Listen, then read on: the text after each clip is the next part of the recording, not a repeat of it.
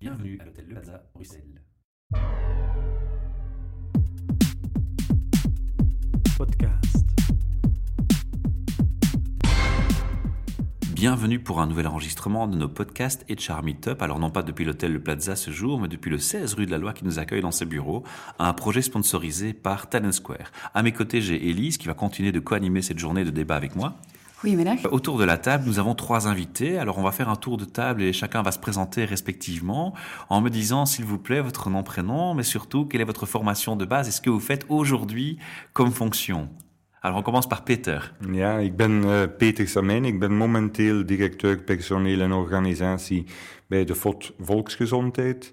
Ik ben licentiaat klinische psychologie van opleiding. Heb eerst wat in de sociale sector gewerkt als opvoeder en mij nadien herschoold richting het bedrijfsleven.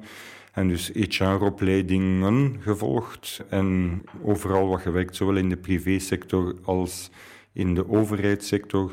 De laatste tien jaar in een vrij stabiele functie, namelijk die van directeur PNO in volksgezondheid. Sonia? Oui, donc moi c'est Sonia Stins. Je travaille actuellement aussi au SPF Santé publique où je suis coordinatrice de la formation et du centre d'orientation. À la base, moi j'ai une licence en psychologie industrielle et commerciale. J'ai travaillé après dix ans chez Belgacom toujours en ressources humaines, beaucoup de tout ce qui était lié au talent euh, des personnes.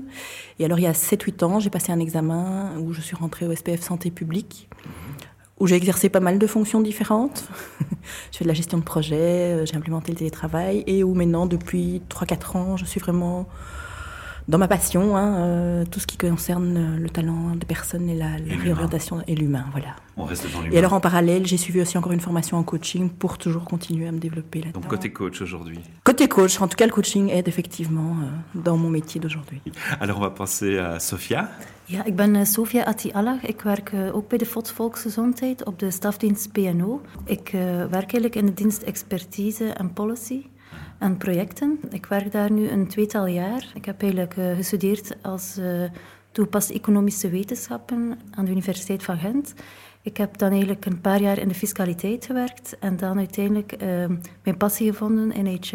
Eh, en ik werk eh, ja, heel veel verschillende projecten. eh, nu ook mij ingedompeld in het bad van de coaching. Voilà. On va faire aujourd'hui un, un petit tour des, des projets qui existent au sein de votre organisation. Alors, on va redonner la parole à Peter, peut-être, pour nous donner les grandes lignes. Ja, dus wij proberen als dienst, als HR-dienst, als dienst PNO, een innovatieve dienst te zijn om eigenlijk onze medewerkers klaar te maken, te begeleiden ook om de grote ontwikkelingen, de grote evoluties aan te kunnen. Je merkt in de maatschappij dat onze klanten altijd veel eisender worden, dat er een, duizelingwekkende vaart is qua technologie, dat we steeds meer verwachten van onze medewerkers ook. De overheid heeft toch ook grote besparingen al gerealiseerd, zowel budgetten als qua mensen. Eh, er staan er nog grote besparingen voor de boeg. En toch moeten wij aan steeds meer uitdagingen voldoen. Dus we verwachten zeer veel van onze mensen. En dan moeten wij proberen om onze mensen daar nog altijd met goesting naartoe te laten kijken, wat niet altijd evident is.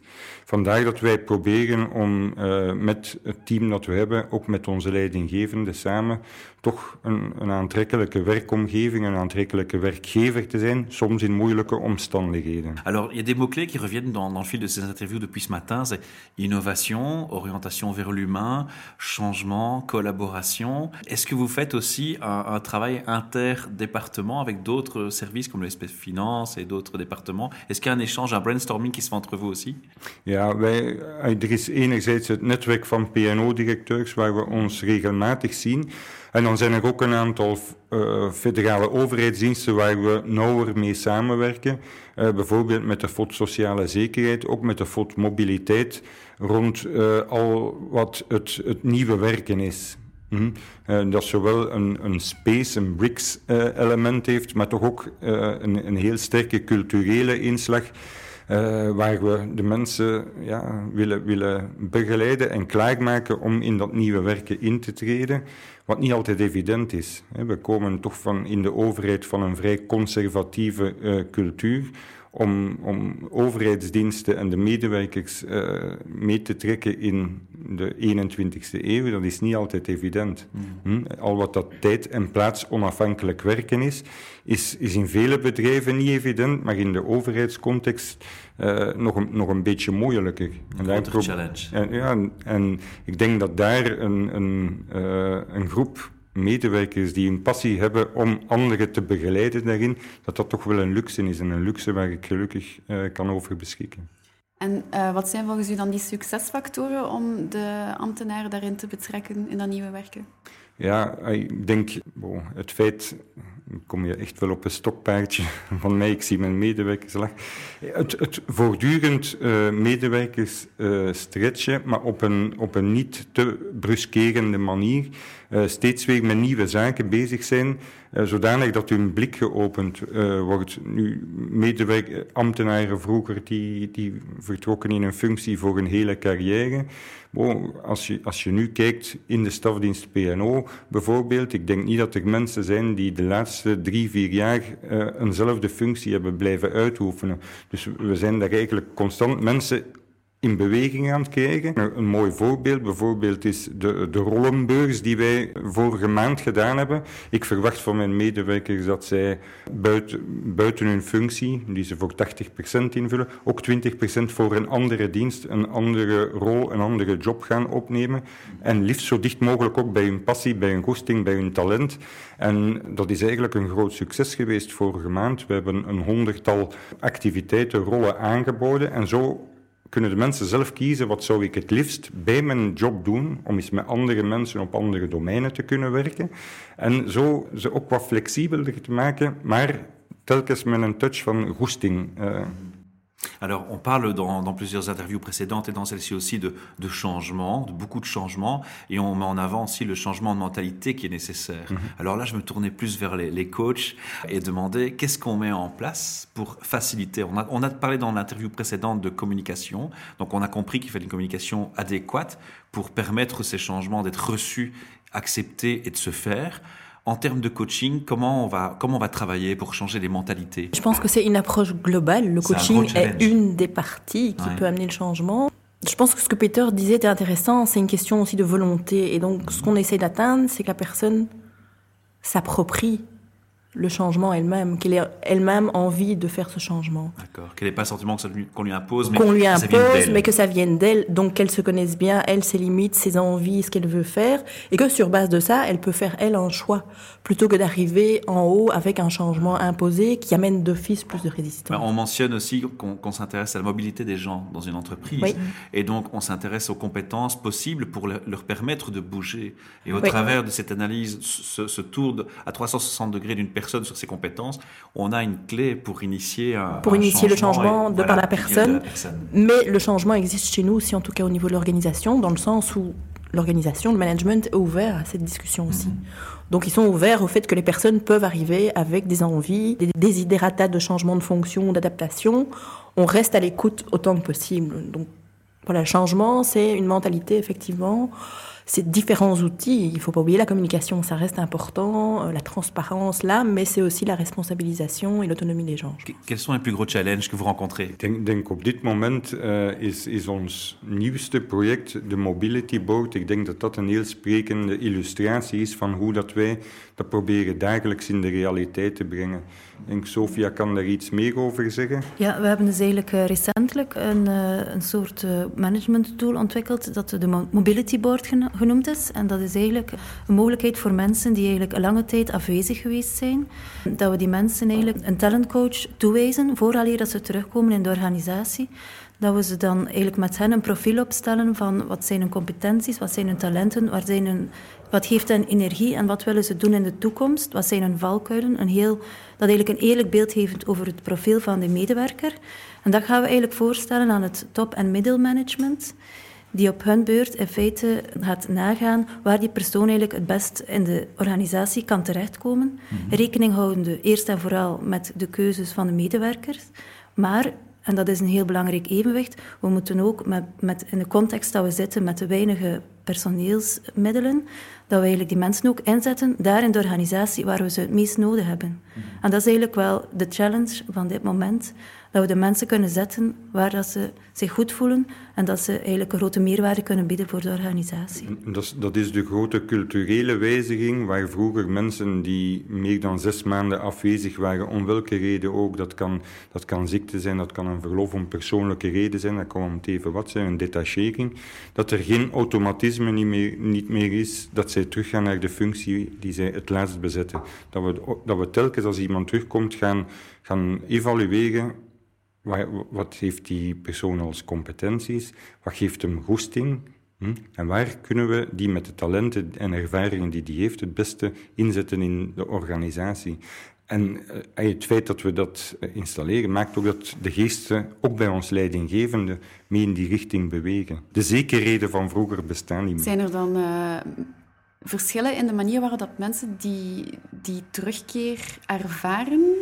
Want ik kan mij goed voorstellen, mensen die al de, de, de, oude cultuur gewoon zijn als ze twintig jaar in dezelfde functie werken, dan ziek zijn en terugkomen en zouden moeten veranderen, dat dat niet altijd gemakkelijk is. Nee, absoluut. En dat is uh, inderdaad wel heel belangrijk dat we die mensen goed begeleiden, dat we hen ook duidelijk kader geven uh, en dat we zeker het, hen het vertrouwen geven in de organisatie, dat we ze nergens gaan plaatsen waar ze absoluut niet willen zijn. En dat is eigenlijk wel hetgene waar we soms tegenaan lopen en dat we moeten overwinnen met de mensen samen. Maar het is ook perfect mogelijk dat die persoon terugkomt in dezelfde positie. Dus um, dat is gewoon een afweging die zal gebeuren met het management. Maar die personen kunnen ook terugkeren naar een, oudere, naar een oude dienst, maar ze kunnen ook een nieuwe uitdaging krijgen als ze dat wensen. En, en ja, ik denk dat daar de grote toegevoegde waarde is van, van de talentcoach en ook dat zij vooraf met de medewerkers contact nemen, zeer goed uitleggen van kijk, het is een nieuwe aanpak. Je moet er geen schrik van hebben, want we gaan nooit iemand buiten zijn talent inzetten. Dat zou niet goed zijn voor een organisatie. Dus je kan al een stukje geruststellen. En als blijkt dat, dat één bepaalde functie echt wel het meest geschikt is, gelet op, op heel de omgeving van die persoon, ja, dan, ga, dan zou het gek zijn om Alors vous êtes en train d'implémenter une structure qui en fait en soi va aussi nécessiter par moment des, des formations. Parce que si on décèle un nouveau talent pour se réorienter, à un moment donné s'installe la question d'une formation complémentaire parce que même si on a le talent, on n'a peut-être pas tous les outils pour démarrer une nouvelle fonction.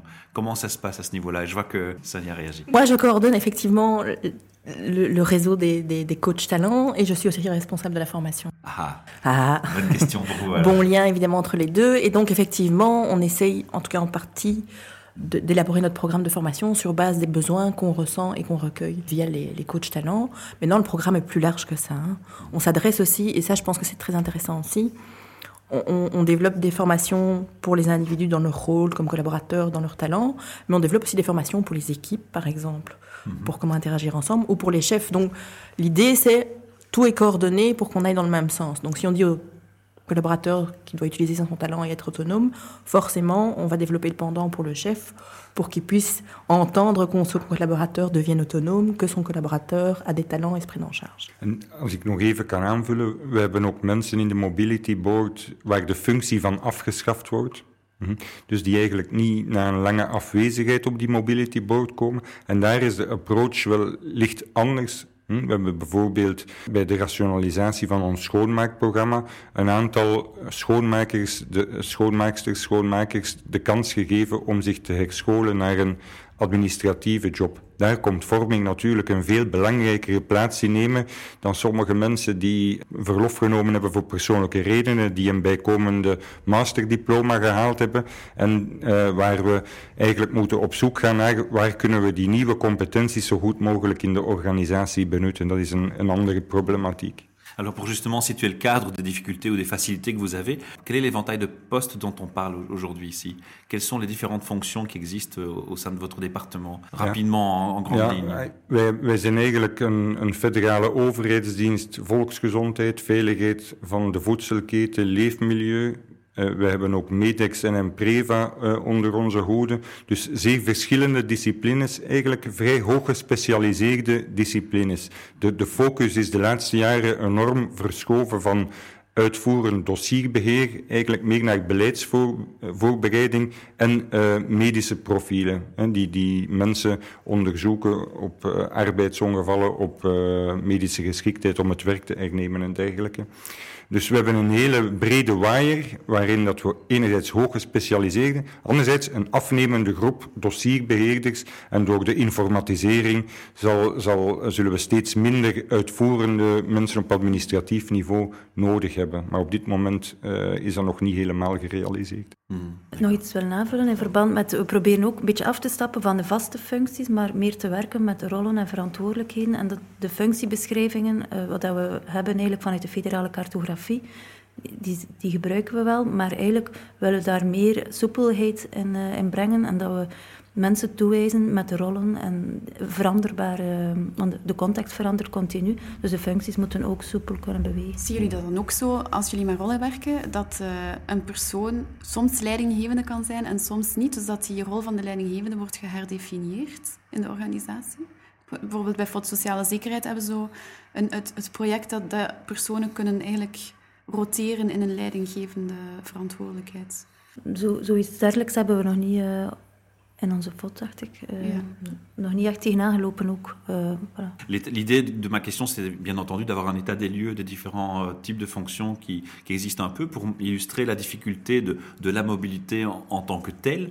Mais ça veut dire aussi qu'il y, y, a des choix qui se font au recrutement. Alors au niveau du recrutement à la source, vous allez euh, élargir aussi le spectre d'analyse des, des, compétences. Mm -hmm. Ja, dus we hebben enerzijds specialisten uh, nodig hè, die beleidsvoorbereiding doen of, of geneeskundige onderzoek. Die zijn het moeilijkst inwisselbaar. Daar lopen we tegen de limieten aan van de interne markt of de, of de mobiliteit tussen functies. Anderzijds hebben wij ook de, de, administratieve functies waar de inwisselbaarheid en de inzetbaarheid van mensen groter is. Maar wat, waar we de laatste jaren ook veel bewuster zijn naar gaan werken, dat is naar uh, mensen die in projecten kunnen werken en waar eigenlijk de inhoud, projectleiders, projectmedewerkers, waar de inhoud van het project, het specialisme minder belangrijk is. Zo hebben we drie jaar geleden of vier jaar geleden is een groep van, van 30, 35 polyvalente projectmedewerkers, projectleiders aangeworven, die afhankelijk van de prioriteiten in de organisatie in een of ander departement kunnen ingezet worden. Hm? En dus dat is voor ons de grote uitdaging. Dat is enerzijds die, die polyvalente, breed inzetbare profielen. En anderzijds toch ook op de, op de markt, op de moeilijke markt van uh, talenten, de, de war for talent, ook de specialisten nog kunnen aantrekken. Est-ce qu'il y a des talents spécifiques qui manquent cruellement chez vous, qui sont uh, vraiment uh, la quête de tous les jours? Ja, ik, ik ben enkel van, op de hoogte van de profielen van de dokters, eigenlijk, mm -hmm. de medische profielen. De, de arbeidsgeneesheden, dat is voor ons een, een geneesheer toekoer. We hebben op, op de 1100 personeelsleden zijn er toch meer dan 100 geneesheren. Dat is uh, het moeilijkste profiel. Omdat dokters, mensen die geneeskunde studeren, hun eerste ambitie is niet om bij een overheid aan beleid te gaan werken, dat is om mensen te verzorgen. Het is maar later in hun, in hun, in hun loopbaan als arts dat soms dat idee begint te groeien als er familiale moeilijkheden zijn om, om het familieleven te verenigen met een praktijk, dat men ook open staat voor andere opties. Alors je vais revenir et swapper vers, le coaching de retour. Quand on, entend ici qu'on a différents profils, parfois assez poussés en termes de, niveau d'études, etc., ça vous rend la tâche plus difficile par rapport au coaching? Vous faites appel à des sociétés externes pour vous aider ou vous gérez tout en interne? On gère quasiment tout en interne. Les seuls profils pour lesquels on fait plutôt appel alors à des externes, mais alors c'est du coaching plutôt compétences, ce sont pour nos directeurs généraux ou nos dirigeants de haut niveau. D'accord. Les, et donc là, on est, cadres. voilà, on est plus par rapport à une problématique liée euh, à la fonction même ou, ou liée à une compétence spécifique qui serait moins présente. Mm. En hoe hebben jullie dat dan aangepakt om die competentie intern te ontwikkelen, om die coaching te kunnen geven Donc on a fait un appel aux personnes volontaires. Hein. On, a fait, on a présenté le projet en disant voilà, on voudrait faire de l'accompagnement, enfin du talent coaching en interne. Est-ce qu'il y a des gens qui se sont appelés pour faire ça pour 20% de leur temps? On a toute une série de personnes qui ont postulé. On, a, on est 13 hein, maintenant. Et donc, ces personnes-là ont suivi une formation de 8 jours, étalée sur 5-6 mois. Vraiment les compétences du coach, quoi. L'écoute, euh, comment suivre les gens, comment amener les différentes réponses, avec toute une série d'outils aussi. En die mensen die zich dan hebben aangeboden, zijn dat dan voornamelijk mensen uit de HR-afdeling of ook andere diensten? C'est principalement des personnes du service, effectivement, PNO, mais on a quand même trois ou quatre personnes qui viennent d'autres services au sein du SPF. Et donc, c'est tous les niveaux aussi. Donc, on a, on a, on a des personnes de ce qu'on appelle chez nous niveau A, mais des niveaux plus bas aussi. Mhm qui sont coachs. Entre les différents départements qui sont venus à mon micro aujourd'hui, est-ce qu'il y a une, bonne, euh, un bon échange entre les coachs et les gens qui ont les mêmes fonctions ou est-ce qu'il y a encore des choses qui doivent être améliorées? Bah, On peut toujours s'améliorer, hein, mais voilà, partant de là quand même, au niveau fédéral, on a aussi euh, différents euh, workshops et des groupes de travail qui existent. Donc il existe un réseau de coachs au niveau fédéral mhm. où il y a déjà des échanges. Donc on peut suivre un coaching. Moi, je pourrais aller faire un coaching euh, à Sécurité sociale ou, dans d'autres SPF qui ont aussi un réseau de coachs. Donc il y a des opportunités présentes. Il y a des opportunités pour présentes. apprendre aussi les, innovations des autres et échanger les idées. Échanger les idées, voir comment eux fonctionnent, retirer les, les meilleures pratiques de, de partout. Et on est en train de développer aussi un réseau vraiment plus pour le coach même maintenant, euh, des intervisions, ce qu'on appelle entre nous des intervisions, donc des moments de partage, d'échange sur notre pratique vraiment du jour le jour, aussi de nouveau fédéral. Il y a le SPF Mobilité, Sécurité sociale. Donc le premier rendez-vous là est, prévu en septembre. Comment vous mesurez l'impact de vos projets, de votre travail vis-à-vis des gens? Het is een moeilijke hè, om, ja, om daar de impact van te meten. Uh, enerzijds is het een stukje vanuit overtuiging ook. Als je merkt dat, dat de evoluties zo snel gaan dat je bijna een een maatschappelijke verantwoordelijkheid naar uw medewerkers hebt om hun te begeleiden om die veranderingen ook aan te kunnen. Hm? Ik vind dat daar niet alleen in de overheid, maar, maar uh, ook uh, in de privésector, maar ook aan de universiteiten veel te weinig aandacht besteed wordt aan hoe kunnen we onze medewerkers goesting in verandering doen krijgen. En volgens mij is dat nogthans de sleutel om die uitdagingen in de toekomst ook aan te kunnen. Het zou ons heel ver leiden, moest ik met mijn metafoor die ik altijd gebruik, de metafoor van de triathlon, naar hier komen. Maar dat is, eigenlijk gaat het erom, de uitdaging is zo gigantisch en toch investeren de meeste uh, organisaties zeer weinig in begeleiding. Mm Men gaat ervan uit van, wow, iedereen, en dat is de basis van change management, oké, er is iets nieuws, we gaan de mensen meetrekken, we gaan de weerstanden aanpakken, maar dan zit je de hele tijd te trekken aan mensen. En tot op het moment dat de elastiek breekt en dan zit je met burn-out. Eigenlijk gaan nadenken van hoe krijg je goesting om te veranderen.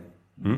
En, en daar, eh, daar zijn wij met een aantal projecten gewoon bezig. Maar dat is een stukje vanuit overtuiging. Anderzijds, hoe meet je? Dat is een stuk via onze tevredenheidsenquête, dat je toch een zicht hebt van de, de medewerkers, hoe voelen zij zich in onze organisatie, hoe voelen ze zich in hun functie, hoe voelen ze zich in hun loopbaan, hoe voelen ze zich in de relatie met hun chef, met hun collega's, met de begeleiding. Zo meet je een stukje de impact, maar de impact op de, echt op onze bedrijfsresultaten, eh, dat is veel moeilijker te mhm. meten. Oui, j'imagine que c'est plus facile peut-être par exemple pour le, le côté coaching de mesurer l'impact de l'efficacité de, de son approche que d'avoir euh, une évaluation sur le niveau plus général. Oui, moi je dirais effectivement, moi là où je vois que ça peut être utile ou pas dans le coaching, bah, c'est quand je vois l'évolution de la personne, je vois qu'elle retrouve une fonction, que tout se passe bien dans la nouvelle fonction, qu'il n'y a pas de problème de dysfonctionnement, qu'il n'y a pas de problème au niveau de l'évaluation. C'est là où on se dit, ok, oui. Et alors souvent les personnes, parce qu'on crée quand même un lien assez fort, il y en a quelques-uns, moi je les ai après... Euh, sur Facebook. Bon. Et, là, je vois aussi l'évolution même de leur vie, privée pour certains. Et c'est là où on sait, voilà, on touche à un petit point, mais ça a un impact sur tous les aspects de la vie. Et c'est là où on, enfin, moi, je suis convaincue, effectivement, je vois le changement, je vois l'évolution. C'est clair que ça fonctionne. Mais non, c'est pas quelque chose qu'on sait vendre à la direction. Enfin, Natuurlijk, voor, vanuit het Orientation Center hebben we toch heel sterk de budgettaire impact kunnen meten van mensen waar de functie van geschrapt werd, die we op een, op een vacature konden herplaatsen. Bon, dat is een win-win en voor de organisatie en voor de persoon. En als je dat in geld kan uitdrukken, dan spreekt dat voor het directiecomité nog iets meer. Merci à tous de m'avoir accordé votre temps et votre passion au micro. On l'a bien ressenti. Je crois que le public va aussi la ressentir. À bientôt. Au revoir. Merci. Merci. Podcast.